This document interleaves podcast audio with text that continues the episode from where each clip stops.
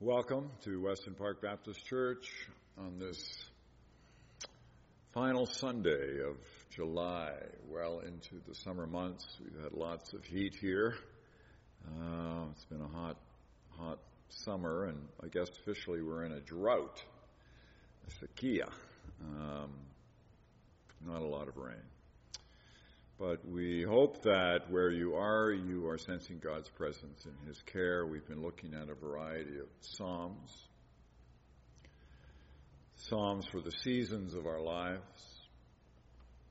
Whatever season, young, old, in between, the Psalms speak to us. Interesting, David, uh, you know, it mirrors his life. David wrote a lot of the songs when he was younger. And he lived a good long life, so they represent his life in different seasons of it. And today, here we look at uh, Psalm 57.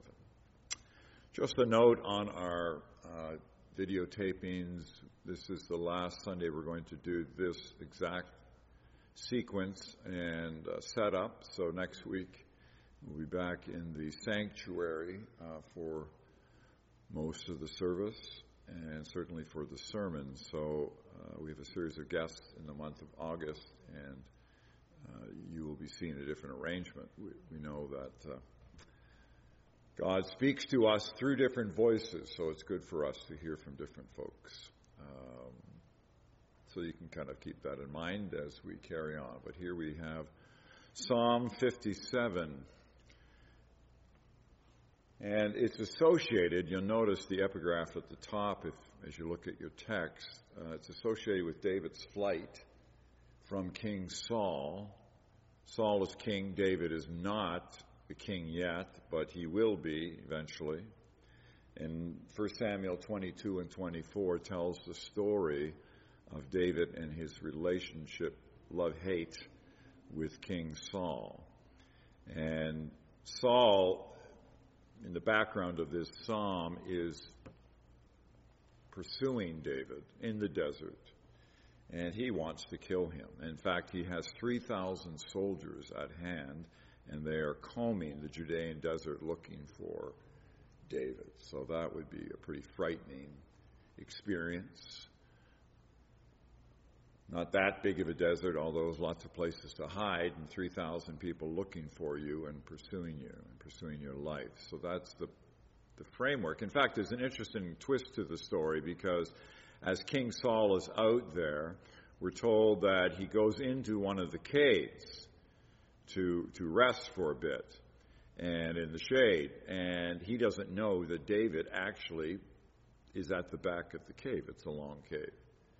And while Saul is awake, David's aides encourage him to kill him. Kill Saul, then you're free from all this. And David won't do that because Saul is the king. And but what he does is he cuts off a little bit of the blanket that he's using and later calls out to Saul to let him know that, hey, I could have killed you, but I didn't, and here's the bit of the blanket that I, I cut off, just to let you know. And so that's a bit of a turn in the relationship at that point. But David is fleeing and has been for a while, so this psalm comes out of that experience.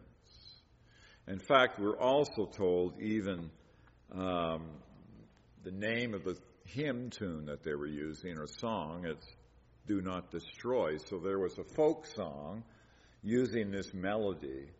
And it's interesting that the David chose often those type of well-known melodies that were used in different frameworks and then put his own lyrics in. And through the generations of hymn writing, um, songwriters have often done that. So they haven't always just made up their own melody. They've chosen a melody that people know, put in their own lyrics. And that's happened even in our Protestant worship bar songs. the melodies have been used through the writing of hymns. So we need to be careful in terms of how we, you know, look and judge everything that we hear because we don't know all the stories of our own heritage. And so that's the arrangement. So it begins. It's essentially a cry for help, and then a cry of praise and thanks. So the, the psalm divides into two units Help me, Lord, and then Thank you, Lord. Reminded of Annie Lamott's comment that all of our prayers are one or the other, ultimately help or thanks. And so here's the cry for help, part of it. Be merciful to me, O God, be merciful to me, for in you my soul takes refuge. In the shadow of your wings I will take refuge until the destroying storms pass by. I cry to God Most High, to God who fulfills his purpose for me. He will send from heaven and save me. He will put to shame those who trample on me. Selah, musical term. God will send forth his steadfast love and his faithfulness. So this is goes from verses 1 to 5, but those are the first few verses, a cry for help. So you notice in verse 1, two times there's a cry for mercy or note of mercy, mercy. And then also twice, refuge, refuge. And the word refuge there is a common metaphor used in the Psalms, ultimately looking at trusting in God. God, I make me your refuge. I am in refuge under your hands. So it's a cry for mercy, mercy, mercy, refuge, refuge. And when the people heard that reference to refuge, this metaphor, they would they would know that it's a call to look and trust in God. And indeed, the end of verse 1 to hide under the shadow of God's wings. An eagle, or a hawk, an osprey, big birds caring for their young. I've told you that at the corner of our place down in Picton, down in Prince Edward County, there's a big osprey's nest on top of a hydro pole, and, and you can see very clearly the young ones, and then the big ospreys, both man and woman, male and female, really, and they're taking care of their young. And they, the little ones feel protected, and they're, they're just trusting. And when you approach the pole, they start uh, twerping away and it's a call if the parents aren't there to come back and you know take care of them. So it's it's an image here. May uh, we rest under the shelter of God's hands. And then it's interesting in verse 2, we hear the statement, I cry to God Most High, to God who fulfills His purpose for me. There, there's two names for God. They're not the same. So the first one, to God Most High, is Elohim, is God all powerful over all creation, over all nations. This is Elohim, God over all, God the creator of this massive universe, creator of all humankind and all species, God of the earth, the solar system, the galaxy. This is Elohim. And so David cries out, I cry to God Most High, to Elohim. But then the second word, to God, is El. So it's another name. And here, El is God who we can trust in, who we can depend on, who is willing to help us. That's El. So God Most High, Creator. El, God who is willing to help, who comes down to us, and indeed has a purpose for our lives. I like that in verse 2. Who has a vocation for us to embrace. And we're just reminded then that our work is, is not necessarily and often not our true vocation. The purpose that God has for you is, is not all tied up in what you do nine to five. Your purpose, your vocation is deeper than that. Who you are as a person and what you can bring to humanity in your individual way. How you can do that. We're all different. So this is God's purpose for like that. I like that. A cry to God most high to God who fulfills his purpose for me. So David was king. He had a purpose, but we all have our ultimate purpose and vocation. So taking refuge in God's hands, under His arms, knowing that He will do so for us. God Most High, Creator, El, the one who takes care of us, protects us. And then specifically, verse 3, who sends his messengers to help and save us. And the messengers, interesting, are God's kesed, his steadfast love, and God's emeth, his faithfulness or truth. You'll see that in verse 3. He will send from heaven and save me. He will put to shame those who trample on me. Listen, God will send forth his steadfast love, kesed, and his faithfulness or truth, emeth. But what does that really mean? God sends these messengers. God sends his love and his faithfulness. I mean, those are just abstract descriptions. So God can't really send those. So what he's really saying is, I will send myself. I will come in person, El, to watch over you, and then it's described through his steadfast love or loving kindness and his faithfulness and truth. Great is your faithfulness, we sing. So David says, God's characteristics, his presence with me, will help me. And that's love and his faithfulness. Such is God's hand for you and for me. And we can trust in the same way.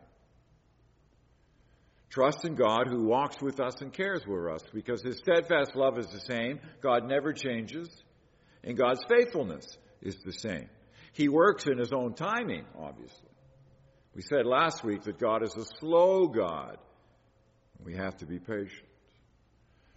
In the end of this first unit, I lie down among lions that greedily devour human prey. Their teeth are spears and arrows, their tongues sharp swords. Be exalted, O God, above the heavens. Let your glory be over all the earth. So David now gets to the real point of his help, right? He's saying, Help me, help me, help me. Starts that way.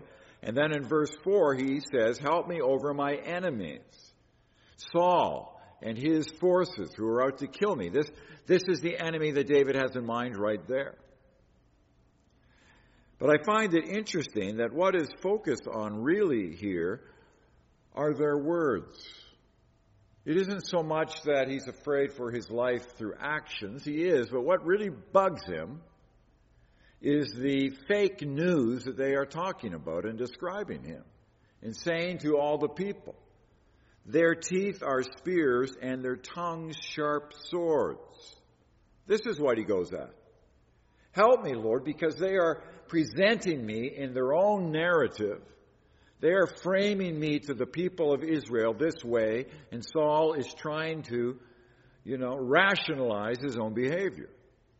And they're presenting him that way. Fake news. We have fake news today.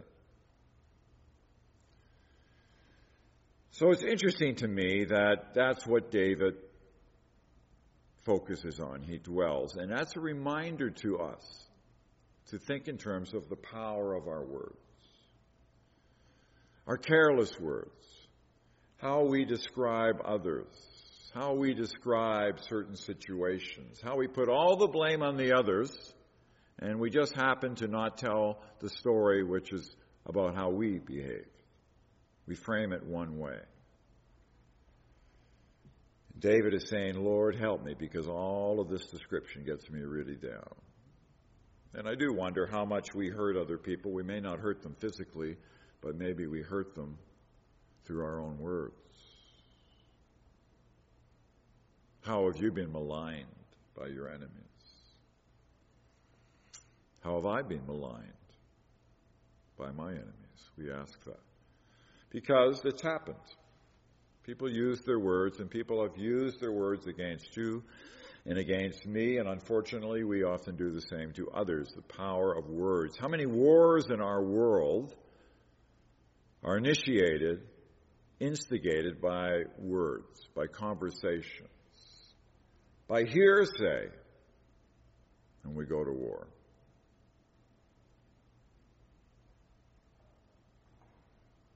So, David cries for help. And then he says in verse 5, I like it. This is a chorus that's repeated also at the end, verse 11. Be exalted, O God, above the heavens. Let your glory be over all the earth.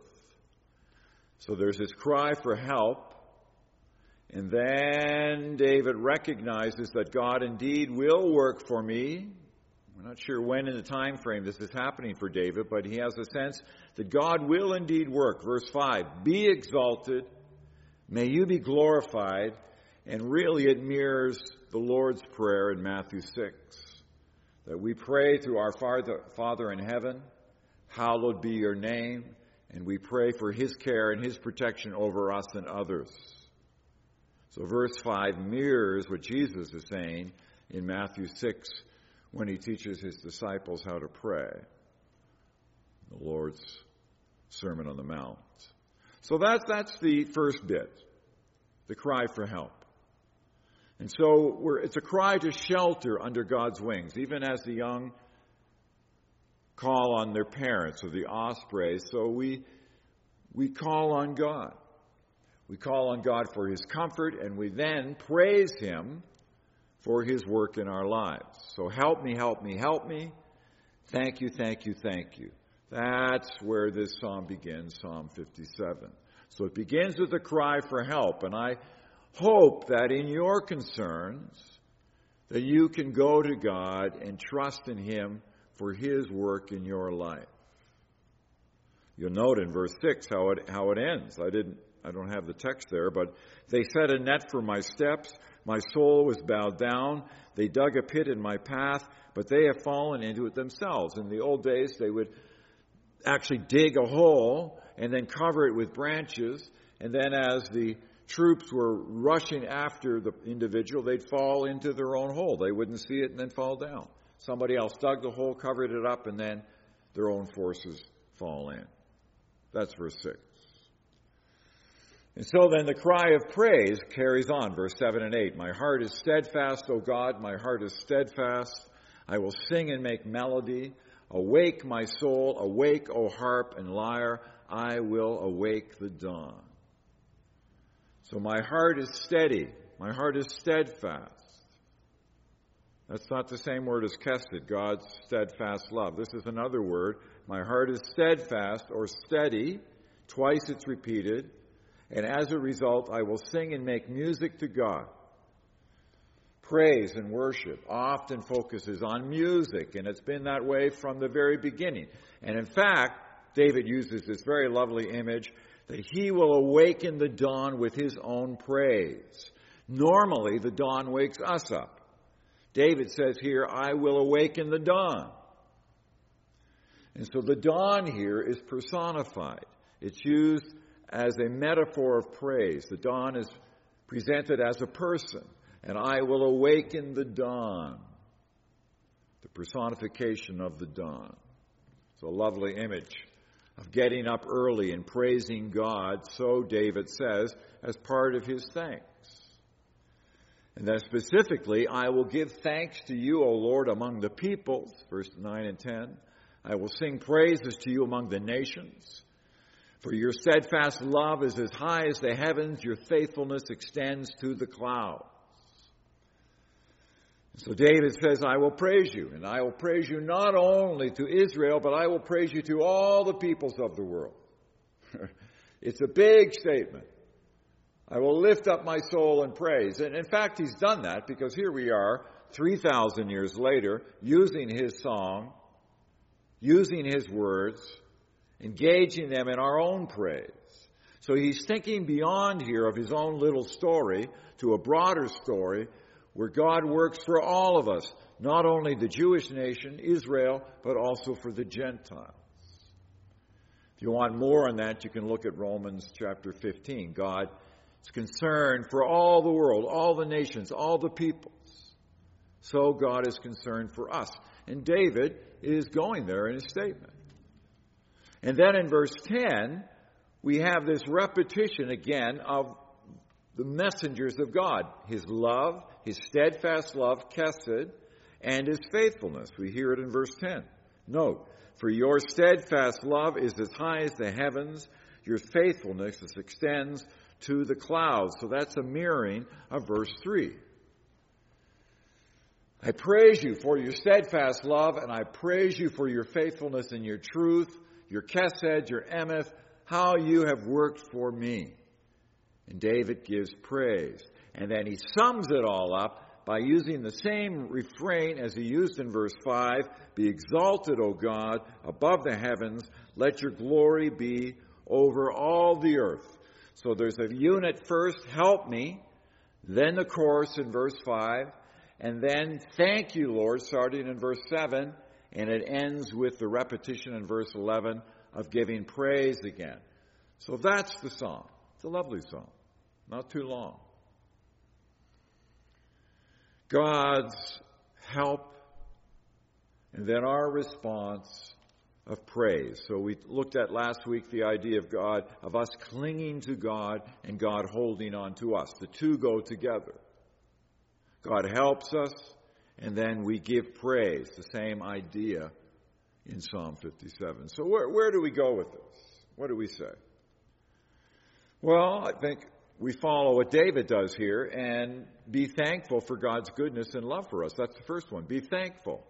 It's interesting, Psalm 36, verse 5 and 6, pick up the same themes. Note, your steadfast love, O Lord, extends to the heavens, your faithfulness to the clouds. Your righteousness is like the mighty mountains. Your judgments are like the great deep. You save humans and animals alike, O Lord. We sing a song, Your love, O Lord, reaches to the heavens. It's based on this text, Psalm 36, but we, it's also Psalm 37. So, are we thankful for God's goodness and His love for us? Number one. Two, are we thankful with our whole selves? It's interesting, verse 4 talks about our soul, and then verse 5 talks about our heart. Let's just look at that. Soul and heart. You can see that. Actually, it's verse 1. For you, my soul takes refuge.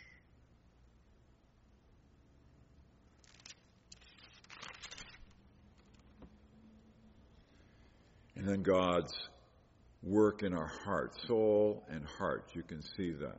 And the point of that is our whole selves. When the people of that time, when they thought of their persons, they, they thought particularly of their soul and their heart as being the center. We would think more of our mind. But the idea is to be thankful for our whole self, so it is not simply a religious response. That's what he's saying. Not some shallow response that we include in our religiosity. It's not some sort of form thing we go to. God is not remote, but He is with us. He is El, who comes to take care of us. And so we give an honest response of thanks with our whole person. So we enter into what Buber says our I thou relationship. It's honest, one to one. That's our relationship with God. And then we end with the idea that God is always the same. God is the God of covenant. And this is important to us. Genesis 1 talks about God creating all the earth. God is the creator of the universe. God creates light. And it's interesting now, the Webb telescope is, is peering back into the creation story some 13 billion years, and it has seen the first lights. And, all of this does is, is raise to us the glory of God and His power as creator. Let there be light. And all of a sudden, all of these millions of galaxies appear. Let there be light. This is God's covenant with us, God creator to creation. And it carries all the way through these 13 billion years up to us as the people of God, the laos of God, Jesus as our Savior, Redeemer. This is all part of the covenant of God. And so we are to give Him praise for His commitment to us, His consistency and have confidence in Him because He has made a covenant with us. When we see the rainbow in the sky, that's a reminder of God's covenant with Noah. It's, it's to us too. So God is always speaking. The issue is will we have an open ear and hear? Will we be able to read the signs of the times? Acts writes. Listen to the writer of Hebrews as we close, Hebrews 10, 16 and 17. I don't have it on the screen. This is the covenant that I will make with them. After those days, says the Lord. No, this is the covenant. I will put my laws in their hearts, and I will write them on their minds. And he also adds, I will remember their sins and their lawless deeds no more. Where there is forgiveness of these, there is no longer any offering for sin. God makes a covenant, covenant with all of humanity. And our invitation is to say yes, to open our hands, not live with clenched fists, to open our hands, to say yes, to enter into that covenant, to be participants in the covenant with God. The Old Testament and New Testament speak to the same story here. So, in your life right now, July 2022, may you open your hearts, your minds, give a big smile to God's grace upon your life, to hear what His Spirit has to say to you in the here and now. In Jesus' name, amen.